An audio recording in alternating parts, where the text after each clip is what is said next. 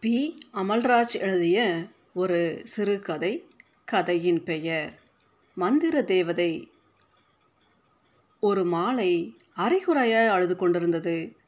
வானத்திலிருந்து விழும் ஒவ்வொரு துளியிலும் ஒரு தனிமை ஒட்டியிருந்தது. ஏதோ தங்களை முழுதாக நனைத்து இன்பம் கொடுக்க முடியாத அந்த கேவலம் கெட்ட மழையை பார்த்து அந்த மரங்கள் காரை துப்பிக் கொண்டிருந்தன. அந்த எச்சிலின் சிறு துளிகள் பாதையை விளக்கி என் தலையிலும் அவ்வப்போது வந்து வந்து விழுந்தது.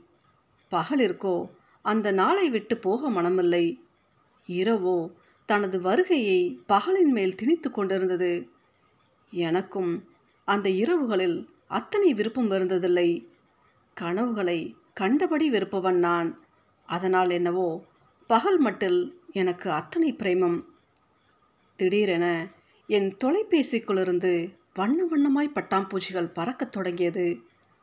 அதேதான் வைஷ்ணவி அந்த அழைப்பில் எத்தனை நாட்கள் எத்தனை பாடுகள் பட்டேன் இந்த ஒரு அழைப்பிற்காய்?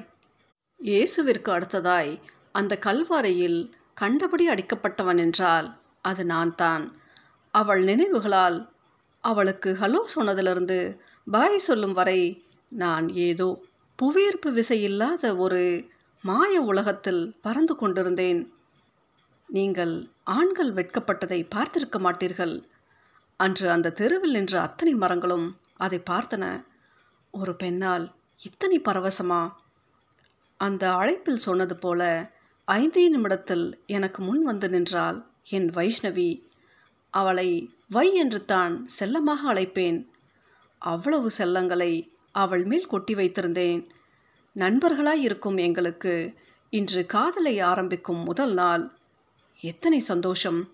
நான் பாரமில்லா இதயத்தையும் பதட்டப்படாத மூளையையும் முதல் முதல் ஏந்தி பரவசம் கொண்டது அன்றுதான். அவள் அவ்வளவு அழகு. சுருண்ட முடி சூட்சுமம் செய்யும் கண்கள் பித்தனாக்கி புத்தனையும் அலைய வைக்கும் அந்த இதழ்கள் காமத்தை கக்கி என் மோகத்தை சூறையாடும் அந்த அங்கங்கள். அப்பப்பா இந்த பெண் ஒரு மந்திர தேவதை. புன்னகைத்தால் நான் சுக்குநூறாகி போனேன். போதை பற்றி கேட்டிருக்கிறேன். ஆனால் அதை அனுபவிக்கும் பொழுது அத்தனை ஆனந்தம் அன்று அதை அவளே கொடுத்தாள்.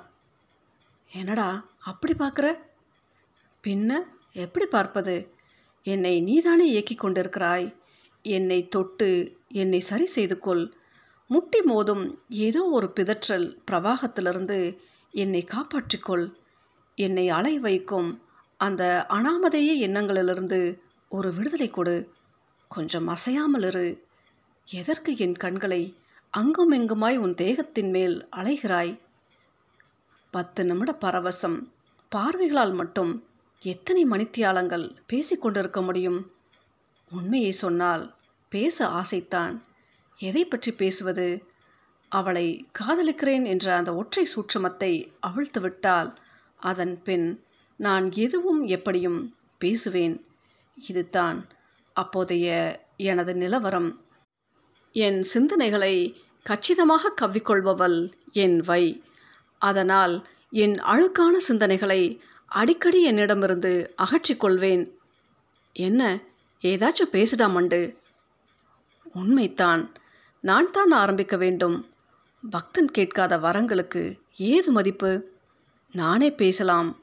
ஆனால் காதலை மட்டும் இப்பொழுதே கேட்டிட வேண்டாம். காதல் எனக்கு கொடுக்கப்படட்டும். ம் சொல்லுவை பட் நீ இன்னைக்கு செமையாக இருக்க.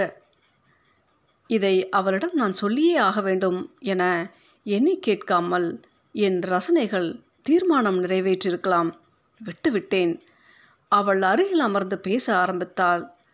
அழகிய ஒரு தேவதையின் நாவலை ஒளி வடிவில் கேட்பதைப் போன்ற ஒரு உணர்வு. அவள் குரலும் தேனாமிர்தம். எனக்கு மட்டும்தான் இப்படியா?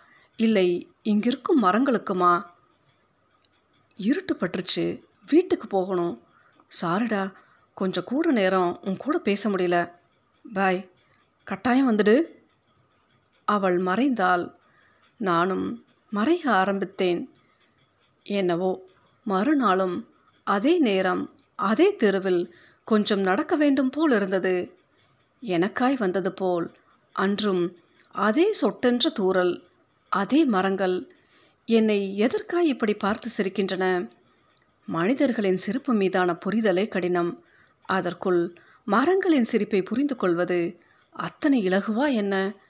அந்த மரம் அந்த மரத்தை கண்டுவிட்டேன். நேற்று நானும் எனது வையும் சந்திக்க இடம் கொடுத்த அதே மரம்.